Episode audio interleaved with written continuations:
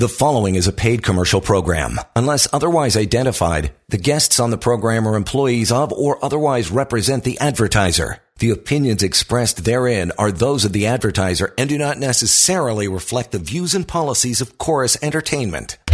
This is Hi-Fi Radio with Wolfgang Klein and Jack Hardill. Toronto's news, today's talk, six forty Toronto. Welcome to the weekend, my friends. Show about money has just begun. I've said repeatedly on the air, people in motion come in contact with people in motion. People at rest, they remain at rest. So my friends, remain in motion. And uh, I continue to push, go back to work and remain engaged. Uh, you know, and, and the work environment today is so cushy. Good golly, if my parents were alive and they saw what society does to help employees have a pleasant day at work, their jaw would drop. My parents were factory workers. They had a grind. My dad said, Wolfie, I had to wiggle my ass to make sure I didn't get fired when I was an immigrant to this country. And he did that. He wiggled his ass. Uh, yeah. Anyways, uh, we have a little cafe at work and we congregate with one another as in the morning coffee. Uh, it's good. It's, it's a way for us to say hello and our greetings. And who knows, you share some business wisdom or you bump into some new people. I love meeting new people. And a couple weeks ago, I was having my cappuccino at work and this lovely person looked at my name tags and I guess I had a name tag on. Yeah, it was a conference lineup. So looked at me, Wolfgang, hi, I think I know you from somewhere. I said, well, nice to meet you. Your name is? And she said, my name is Sandra uh, Sualim, correct? Yeah. Correct.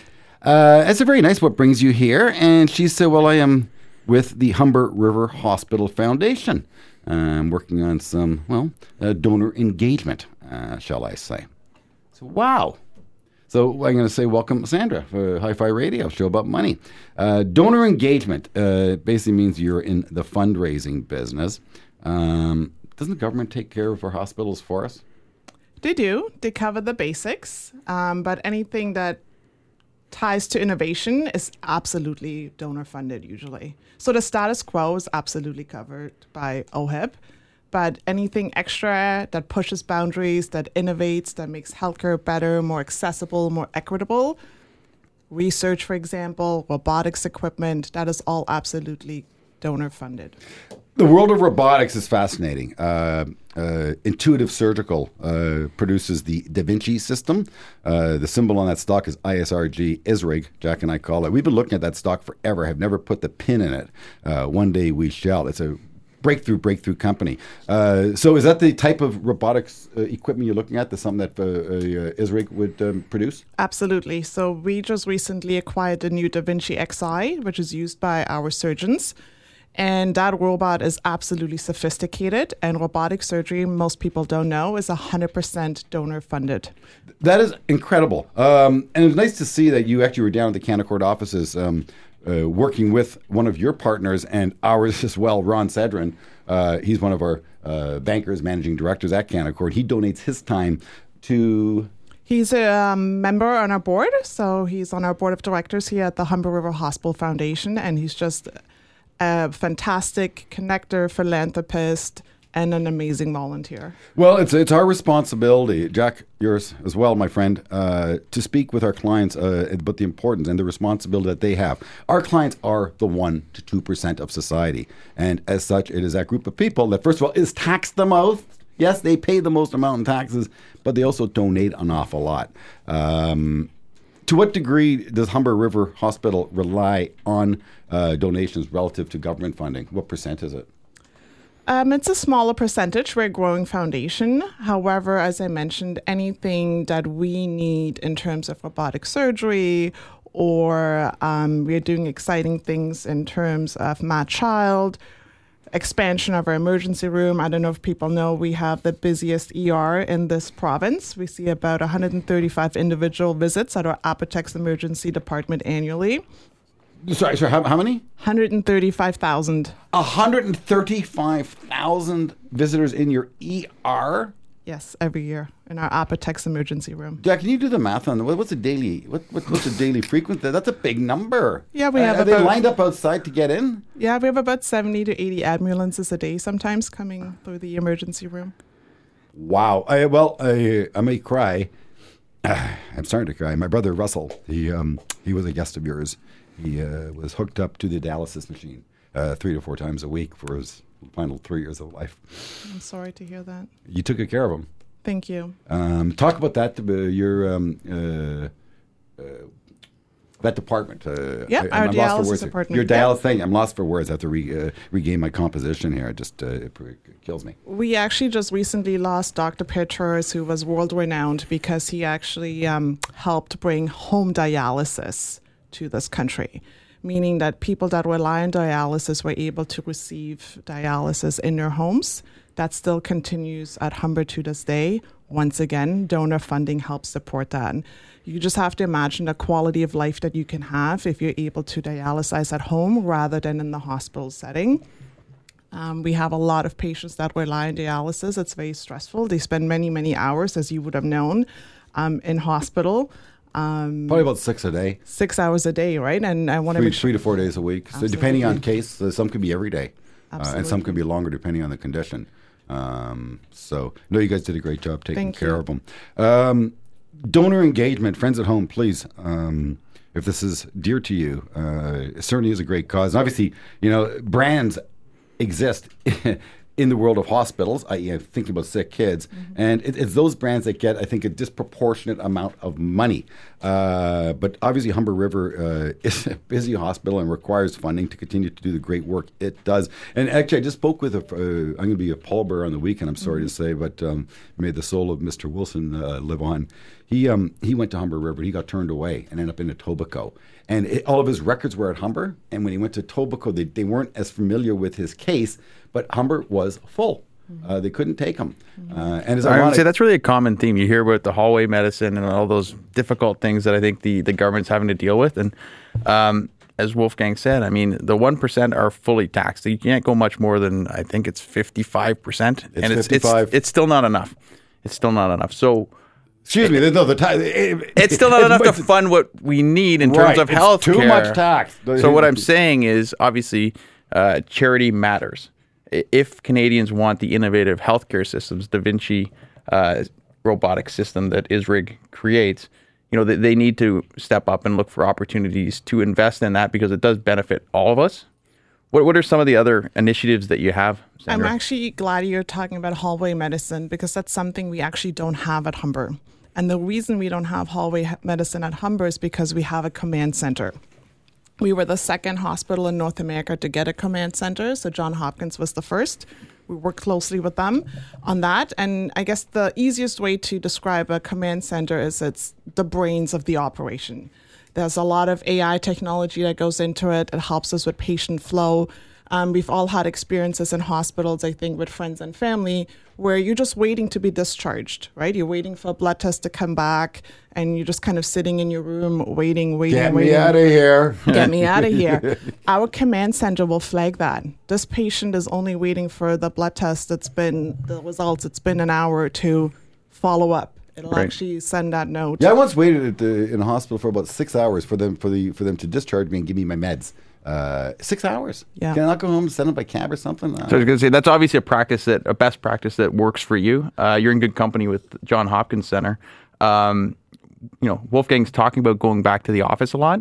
Part of going back Dude, to the I, office. No, I, I am going to the he office. Is, I mean, he is. That's that's society needs but, to go back to the office. My, my, point, my, my point office. is my point is reason to go back to the office collaboration. Right? Collaboration uh, and efficiencies. Is that something that other hospitals are looking at? Is that best practices that you share with other hospitals? Are they looking to implement that? Absolutely. But because the command center, once again, is kind of tied to donor funding, we really need the community help to help support some of that innovation. I know in the province of Nova Scotia, their government is investing in it, and their, their hospitals in the future will all be tied to one command center. Yeah, May is um, Leave a Legacy Month in Canada. Uh, legacy gifts play a pivotal role in supporting uh, the work that you obviously do. Uh, and a lot of people don't know is the Canadian government has created valuable financial incentives uh, to encourage Canadians uh, to leave a legacy through their testament, uh, that is when you pass away. Uh, can you share with us a little bit of some of the extra incentives the government is offering Canadians if they leave money through their will? Yeah, there's some really valuable tax incentives to encourage Canadians to leave a legacy in their gift.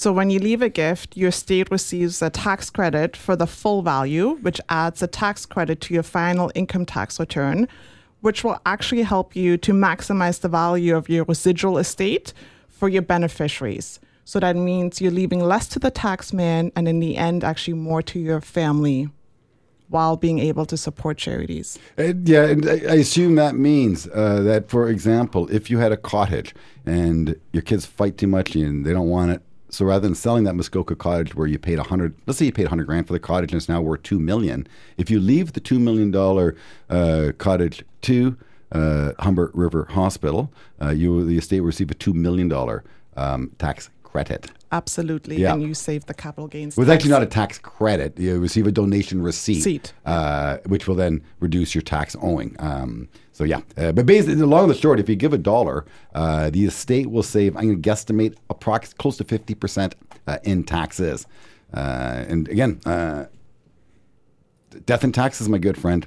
Uh, they do exist. And I'm not talking about probate taxes, by the way. If you ever think about probate taxes and you want to save probate taxes, please don't. It's for the most part not worth the aggravation, and it can open up um, uh, quagmires and, and potential pitfalls uh, that you never thought about. Uh, I'm not a big fan of trying to say probate tax, but estate tax, different story. And income tax while you are alive. Uh, our favorite way to en- encourage people to donate is by donating shares of companies that Jack and I purchased for you that appreciate it in value. Uh, you know, today Jack and I had a couple little chippies on our golf course. Uh, we chipped out Shopify, twenty-five percent pop to the good there. So great example if, uh, you know, we bought Shopify for clients at fifty dollars and it's now seventy-five dollars. Um, we could donate and receive uh, the seventy-five dollars donation receipt and not pay the capital gains tax, and that capital gains tax would be another fifteen percent uh, of the of the gross value. So, uh, donate shares. Donate. Sh- I cannot stress that point enough. Donate shares. And I will say, um, Sandra, that Jack and I have conveyed this message on air a number of times, and we're getting a number of phone calls of clients who are saying, "Yes, I want to donate shares." Normally, they'd give a couple hundred bucks in cash. Mm-hmm. Now they're don- donating thousands of dollars in shares uh, to charities of their choice. Uh, and there's a lot of great causes in society. Um, hospitals, obviously, are vital, vital, essential services. Um, and the quality of care, we all want better quality of care. Uh, to receive so, we need funding. And so those who have access and uh, where it means a little bit more to them, uh, it's an excellent, excellent cause that you're uh, working on. And I, I can't thank you enough uh, for the great work that you are doing. Uh, we're going to take a quick break, get right back to the show about money. That's I F I Radio. Again, any questions for Jack or I, please uh, visit us at wolfgang klein dot com or the wolf on bay street dot com. Drop us a line. I'm um, more than happy to discuss with you how we can help you. And again, no question too big, no question too small. We will help answer them all. Stay tuned. Let's take a break. Wolf and Jack will continue their in-depth discussion about money. You're listening to Hi-Fi Radio on six forty Toronto. You're listening to a paid commercial program. Unless otherwise identified, guests on the program are employees of or otherwise represent the advertiser. The opinions expressed therein are those of the advertiser and do not necessarily reflect the views and policies of Chorus Entertainment. I can see her lying back in her satin dress, in a room where you do what you don't confess. Someday little tribute to the man. An old friend of mine used to call him Four Chord Gord. Come on, he's a lot more than that. A little iconic, iconic man. And we're actually going to give you uh, um, Bob Cajun, the other Gord. Uh, and we just may weave that into the show. But uh, John Johnston joining us. Uh, he's a musicologist, I shall say. Uh, he's, a, he's a Grateful Dead fan. Um, former strategist, actually still a part-time strategist. Uh, big, big fan of Bay Street. And very knowledgeable, knowledgeable academic with a whole lot of uh, realism in his soul. Uh, you ever see Gordon Lightfoot, uh, J J? I bet you have. Yeah, probably about ten times, but... Um, I, I, I love you. I, I knew more than once. Jack, I, just as you said that, I looked at Jack, the big smile on Jack's face. Because my next question then is going to be, how often have you seen The Grateful Dead? Uh, I don't know, forty times. God bless you. So you saw him, you saw him a dozen times, or Gordon about ten or twelve times. Uh, coolest uh, venue you saw Gordon Lightfoot? Uh, Massey Hall. I always saw him at Massey Hall. You always saw him at Massey Hall? Yeah, there was probably one other thing, but mostly Massey Hall, because he did those residencies for years. And it was a great opportunity to see him. I rode a boat with him back when I was in music radio. I uh, I was involved in promoting uh, the Mariposa Folk Festival when it took place on the Toronto Island. And uh, he performed uh, in that particular year. And uh, at the end of the show, uh, take a little boat across the harbor, get back to the mainland in, in Toronto. And uh, yeah, a little little tugboat uh, took us across. And it was, it was really, really nice just to rub shoulders with him a little bit. Very quiet, subdued man. Um, just, you know, self-confident, just, you know, enjoyed life just the way you and I enjoy life. But uh, a fantastic, iconic uh, Canadian uh, who, of course, would have hung out with the likes of Stompin' Tom and uh, Joni Mitchell. And hung out with Bob Dylan, apparently. Did he? Yeah. Oh, yeah. They were buddies. Uh, Bob in- inducted him into the Canadian Music Hall of Fame back in eighty-six. Look at that. Wow. Yeah, the classics. Well, my good friends, uh, I'm all about the classics. And, you know, when, when it comes to investing money, uh, I've seen it time and time again. If to stick with the classics, honestly, just stick with the classics. Don't venture too far out, because, uh, you, you know, the further out you fall, you you you you, you stray, the, the more trouble you will find yourself getting into. Uh, you know, blue chip thinking. Uh, there is something to be said for that, because even that is very, very difficult. Uh, J J, uh, here we are in May. Uh, selling may go away. Yeah. Really? Yeah. The, uh, you know, there's some, you know, dynamics in the market. If you look at some of the technicals, it looks constructive. Uh, and traditionally, the year before an election, the May to October period tends to do okay. Mm. Um, my problem is, is when you, when I stick with my classics. And one of the great classics for me in our business is the slope of the U S yield curve, the difference between the ten-year Treasury yield and the three-month T-bill yield, when expressed on a constant maturity basis. When that thing uh, shifts so that the three-month bill rate is above the ten-year uh, Treasury note yield, it's a, it, it's a harbinger of recession. It's one of the better indicators we have. Uh, it's deeply inverted now. It's been inverted on a sustained basis, and that suggests a very material risk of a recession ahead. And uh, it inverted in the late month, in the late days of October two thousand twenty-two. Uh, you account for some lags, and you count out six to twelve months. Yeah. Uh, so the window is sometime between um, May the first and uh, October. Uh, November the first uh, of this year. So we're in a window where the economy traditionally would go into recession. And when the economy goes into recession, earnings get hit and you get a problem in the equity markets. And, uh, you know, maybe we don't go quite go back to the old lows, but uh, or we do, depending on, you know, I, I don't, I'm a bit agnostic on that. But the fact of the matter is, is that I think that the sell and May and seasonal weakness period this year is going to be a little more difficult than it traditionally is uh, in the pre-election year. So, uh, well, uh, J J, Jack and Jack and I host uh, client conference calls, so it's exclusive to our three hundred families who work with us. And please, if you want to be one of those families, call us, and perhaps we can uh, work with you and help you. I'm more than happy to, of course, see what we can do to help anyone out there. Um, preparing for our next conference call and putting together my slide decks, I just went through Tony Dwyer's work, our own resident chief uh, uh, North American strategist. And once again, show me the yield curve, uh, nicely inverted. And every time it inverts, it basically spells over recession.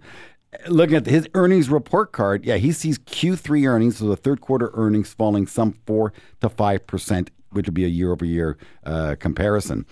So he's certainly in your camp, and I think this is the most widely publicized recession ever. Uh, if it comes, uh, I don't think the market's going to be that surprised, unless it comes with a bit of extra vengeance. Um, how do you feel about that? Well, I would say that, uh, you know, two months ago or even six, four to six weeks ago, I was thinking that, you know, this doesn't have the feel of oh eight, oh nine. It, it seems more, to put it in Mark Twain's um, framework, it seems to rhyme a lot more with the early, early nineteen nineties for the United States. And the, you know, the difficulties that have emerged in banking uh, hmm. are very similar to the savings and loan crisis of the late from that ran from eighty-six to ninety-five, and you ended up with a you know fairly mild recession in the U S. In hindsight, it felt terrible at the time. They always do, Uh, and, you know, the, the S and P five hundred, I think the pullback, you know, it was a very mild bear market because we were in a secu- in a long-term secular bull, and it was down fifteen percent or something. But uh, it was kind of one of those, it was the first of the recessions where it was more U-shaped than V-shaped. So it was more of a, it was a bit of a grind coming out of it. And uh, uh, I that's been kind of the framework I've been using. I still think it's the right one, but I'm a little more concerned now uh, about um, maybe it won't be as mild as I thought. I don't think it's going to be a really bad one in the U S, and I don't think it'll be all that bad globally. I'm a little concerned about Canada because Canada looks more like nineteen ninety, ninety-two than uh, uh, it has in other recessions. And there's lots of imbalances in Canada, and countries with imbalances tend to have more severe recessions. You know, the, the imbalance, and there, there aren't severe imbalances in the U S outside of commercial real estate. And uh, so that's the kind of framework. But when I look at what I think that, you know, some individual strategists have, you know, a nice ding to earnings uh, over the next, you know, twelve to eighteen months. Uh, I think the market's pretty sanguine overall. And I think that, uh, you know, for instance, we were talking about it this morning, and that uh, analysts are still pretty upbeat on bank earnings. And I think they're going to get smacked really hard. And uh, I'm more concerned about the banks because I just read an interesting uh, piece of research from a series of business professors. It's hot off the press. They looked at all the call reports and stuff and found out there was a very limited amount of hedging of interest rate risk in bank portfolios, which suggests that they're going to have, there's more problems to come. Is it a two thousand eight, two thousand nine type of systemic event? I don't believe so at all. I think it's going to be more of a, as I said, the early nineties, where you have a series of failures and you have tight credit and the, the economy grinds a bit. You know, the recession may not be too bad, but the economy will grind. And uh, so, you know, take fifteen percent or twenty percent off the market from here, and that would be kind of my expectations, with Canada at some risks more than the U S. So, J J, when, when you mentioned selling may go away, and you say yes, um, just so the, the listeners understand, you're not saying go one hundred percent to cash because we're going to have a mild recession. What What's the context around that selling may go away? Well, at a place where Wolfgang and I used to work, there was uh, Uh, a very good technical analyst who actually was the guy who trained Javed, and here's that your guy right now. Yep. And uh, the seasonal patterns show that uh, traditionally equity markets put together most of their gains. It, it, it, the adage that uh, our old friend Don Vila came up with was sell in May and go away. And uh, it's just that equity markets tend to underperform normal between May and October. And in some instances, and I think that we're going to be facing that, it might be a bit more severe. So it's a, it's a, you know, I find a lot of people rebalance in May and October. So it's not go away. It's just rebalance and make sure you're in line. Right. Uh, for, for a more challenging environment. And part of that challenging environment, like you said, are, I'm going to say the, the, the mid-cap banks down in the U S, the regional banks. Um, yeah. Do you see commercial real estate um, and those banks causing a p- potential systemic risk? Um, and you mentioned about bank earnings. Which bank earnings are you talking about? The Canadian banks, the mega cap banks in the U S have done actually quite well. Uh, so is it the regionals you're very concerned about? Well, we're looking at, if you look at, say, for instance, the S and P five hundred, the forward earnings, uh, they haven't shown any indication that there's a problem or a recession on the horizon. Even with that, I don't think it's a, I think there's going to be a number of banks in trouble. Is it going to turn into a major problem? Um, No, I don't. Um, I think one of the key things for me and uh, is that uh, so far, you know, uh, you know, they've been dealing with these banks one on one, but they've been, you know, finding kind of standard solutions for them where the depositors get protected, the banks get wound up, losses are imposed. The, F- the Federal Deposit Insurance Corporation takes a bit of a hit uh, in its fund. It's going to have to raise funds. Um, the pro- you know, if we look back to oh eight, oh nine, um, they were managing things. It was a much bigger problem, but they were managing things. They wound up Bear Stearns, and it ended up in the hands of J P Morgan. And in that fateful weekend in September of two thousand eight, you know, they had two problems on their hands. One was Merrill Lynch, which ended up getting packaged off to uh, Bank of America. America. Yep. And then they Lehman allowed Brothers. Brothers to fail. They didn't treat these... And A I G, of course. ...consistent fashion. And, you know, even right after that, there was a period of calm before all heck broke loose. And the key thing is, is that when the regulators wind up these these institutions, to me, is that they treat them all in a consistent manner. So you know what the rules of the game are. As soon as you start treating different institutions differently, uh, counterparty risk surges and trading stops, and the system seizes up. And really, it was this after, like, the problems were already there before Lehman Brothers, but the fact that Lehman Brothers was treated differently, the rules of the game shifted, the rug was pulled out from under the market, and then they had trouble getting their rescue package through because the Senate Republicans voted it down, uh, that seven hundred billion dollars TARP program. And uh, right. uh, I think that uh, uh, if the problem is big enough, uh, they're going to have to use federal money, and that involves Congress getting involved, and the House of Representatives in the U S right now is not sounding overly adult-like in its approach to economic policy. I was going to say, it, it's good to know that they, they voted it down one day, the market cra- like cratered the next day, and brought them back in to, to get the uh, Congress to vote in favor of the, that, the yeah, TARP program. The, the market, so the market moved the government. That's brilliant, Jack. Uh, the show's Hi-Fi Radio. It is a show about money, and, uh, well, we got to make some of that around here to keep the lights on. Uh, but we are going to get back with our good friend uh, John Johnston, uh, strategist uh, and genius, I shall say, when it comes to the world of high finance. That's what it's all about. Hi-Fi Radio, six forty Toronto. Stay tuned. Don't go anywhere. There's more Hi-Fi Radio in a moment on six forty Toronto. You're listening to a paid commercial program. Unless otherwise identified, guests on the program are employees of or otherwise represent the advertiser. The opinions expressed therein are those of the advertiser and do not necessarily reflect the views and policies of Chorus Entertainment. The legend lives on from the Chippewa on down of the big lake they call Gitchagumi. The lake, it is said, never gives up her dead when the skies of November turn gloomy. Such a beautiful song. Haunting, eh?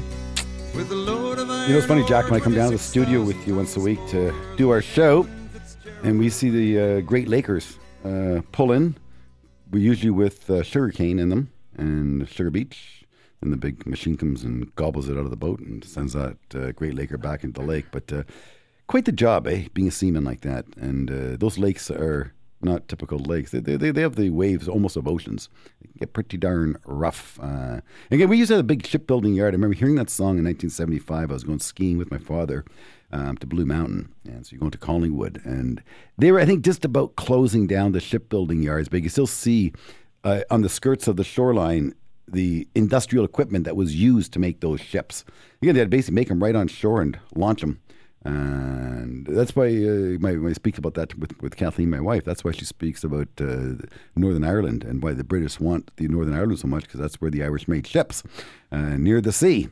Uh, anyways, it's an interesting part of uh, Canadian history, I shall say, and those Great Lakes are very, very special to this country, um, but uh, not without, you know, loss of lives and moving iron ore. Isn't that what Canada's all about? Moving stuff around, hewers of wood and drawers of water, by train and by boat. And uh, I do like the rails. When I speak about quality businesses, uh, the rails. Uh, J J, I, I, every morning I, I listen to uh, some jazz in my office on my Marantz stereo that my brother bequeathed to me, sort of, uh, along with his Bose nine oh one speakers. I want you to come down to my office one day. J J, you'll, you'll froth when you hear the stereo because it'll take you back and you know what I'm talking about.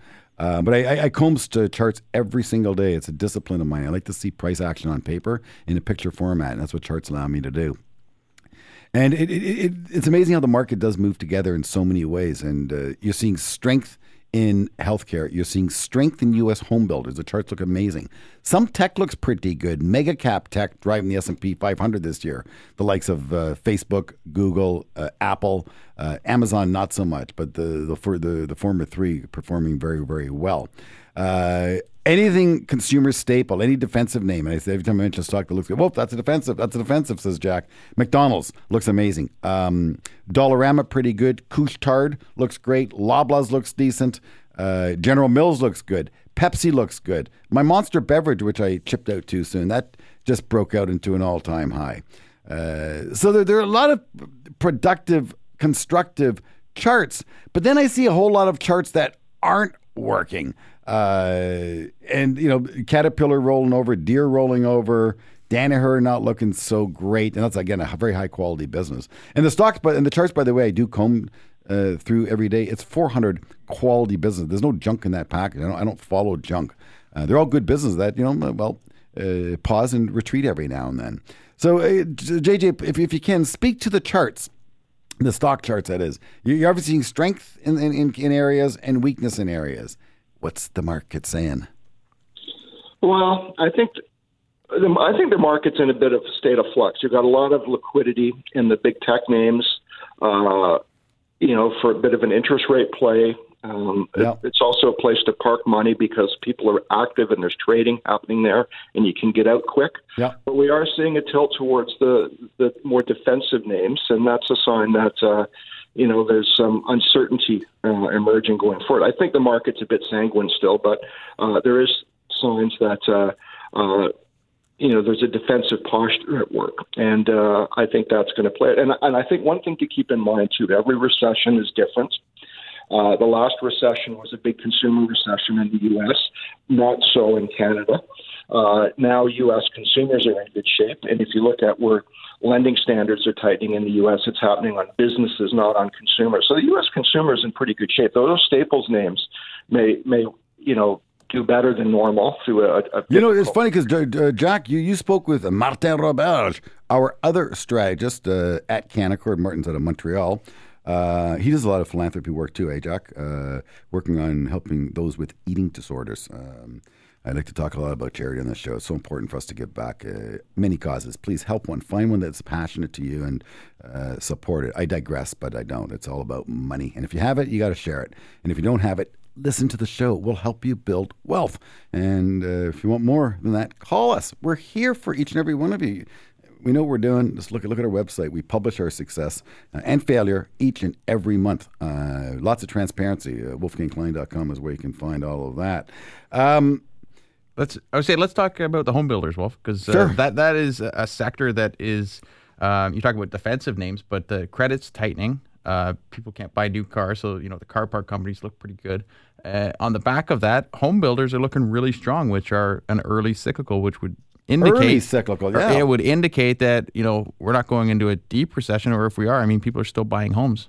And I've got, you know, I want I want to dovetail into J J. So hold that thought, J J. I want you to dovetail into what the bond market is saying about interest rates because it's saying basically they're falling off a cliff. They're going to well, the, the economy pause is and then say, lower. The, the economy is slowing. Interest rates are, as J J talked about, inverted, uh, and that's where the, the, the mortgages are priced off in the U S. So mortgage rates have come down in the U S. I think that's helping the home builders, but you wouldn't expect them to be doing so well, you know, on the uh, on the eve of a recession. Right, J J, please fill it, fill it, fill us in.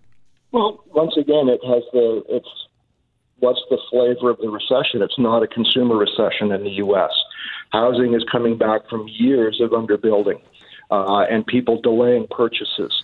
Uh, when you talk about, you know, interest rates have gone up, so that's been a pinch on housing, but lending standards are not tightening that severely on consumer hmm. lending uh, and on mortgages. And uh, uh, I think that's a unique trait of the recession. And, uh, you know, I think it, it could still be a bit rocky on the cyclical side for the home builders, but I think from a longer-term perspective, they look great.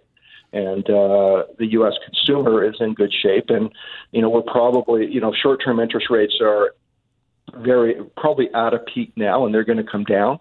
Uh, and I don't think, you know, if things evolve the way I believe they will, the ten-year yield is not going back to four percent.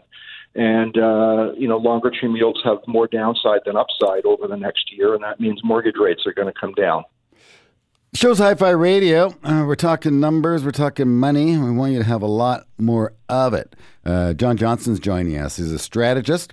Uh, I worked with him at one of the big banks. Then he went over to a company called Davis Ray and was their in-house strategist. And, well, uh, he's a part-time retired. He still has a full-time mind when it comes to the markets. Uh, quick break. Get right back to Hi-Fi Radio, six forty Toronto. Want to make more money? Stay tuned for more Hi-Fi Radio on six forty Toronto. You're listening to a paid commercial program. Unless otherwise identified, guests on the program are employees of or otherwise represent the advertiser. The opinions expressed therein are those of the advertiser and do not necessarily reflect the views and policies of Chorus Entertainment. I left your house this morning. At a quarter after nine, put up in the Willie Nelson. I think it was Willie Nelson's birthday uh, just the other day, J J. Uh, I think, and I think Willie turned ninety. Am I right about that? Yeah, uh, he did, and he performed at Willie Fest or whatever they call it. It must be the Willie Nelson. I don't know. Yeah. Wow, it's incredible. Um, welcome back to the show, show about money, Hi-Fi Radio. Yeah, I like to weave in some high fidelity. Uh, music is therapy. I can't stress that enough. If you're feeling stressed, if you're feeling anxious, try playing some music. It actually does help.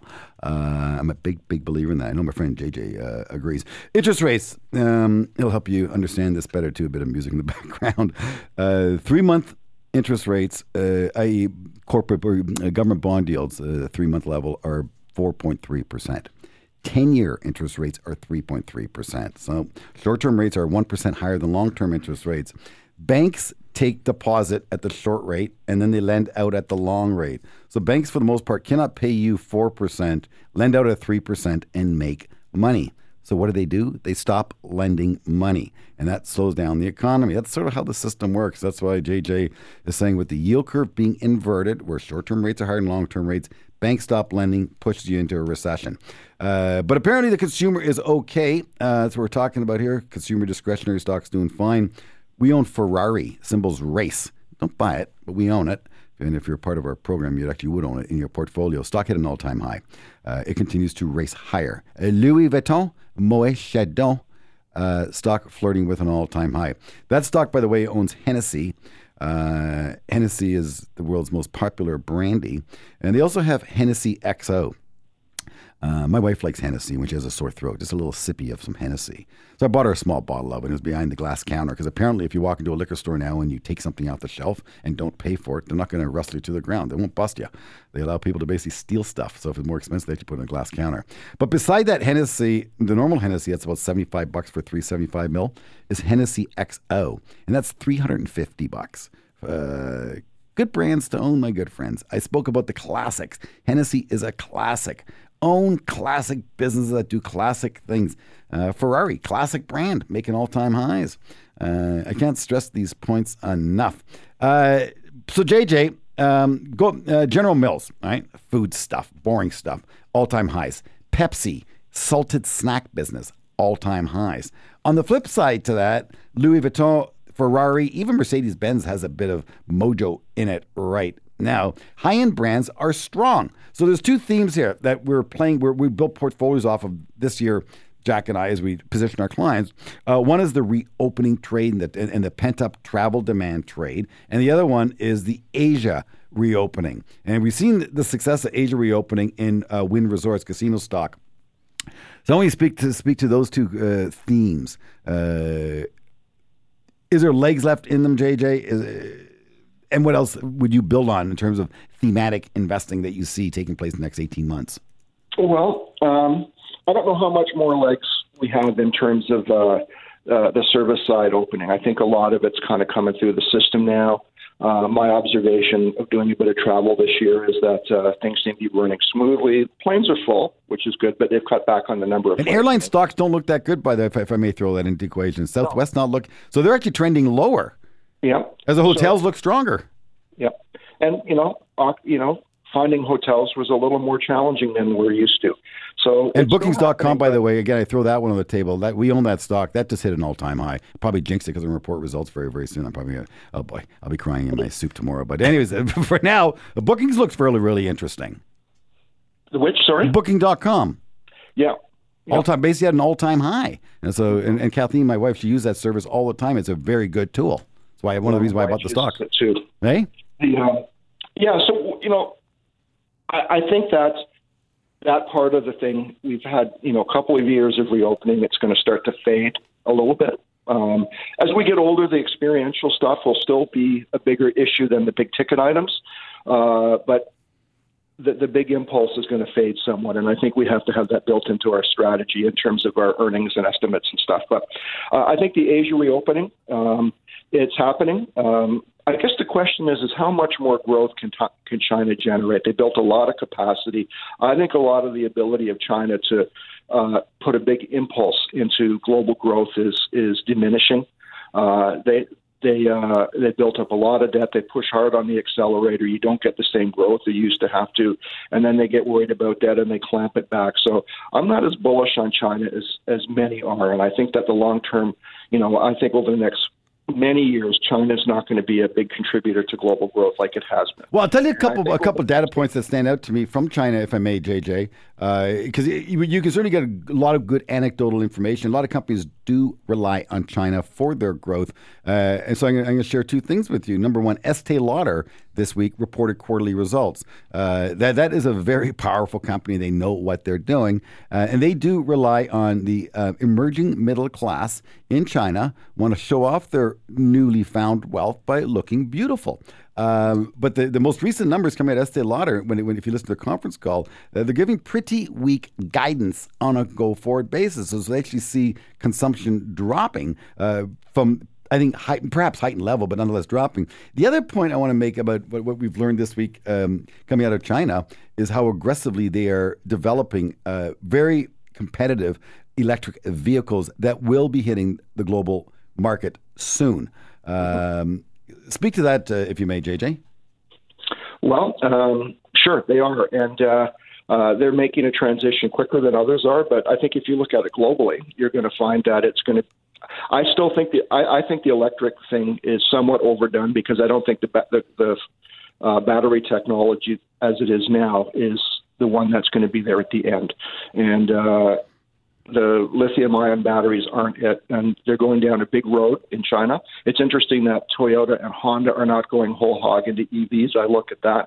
Uh, I don't think we're going to get the big boom in metals, partly because a lot of it has to do with infrastructure, and we've overbuilt infrastructure in China. Maybe if we get it happening in the U S uh, and in India more, then I'll be bullish on the metals longer term, but right now, no.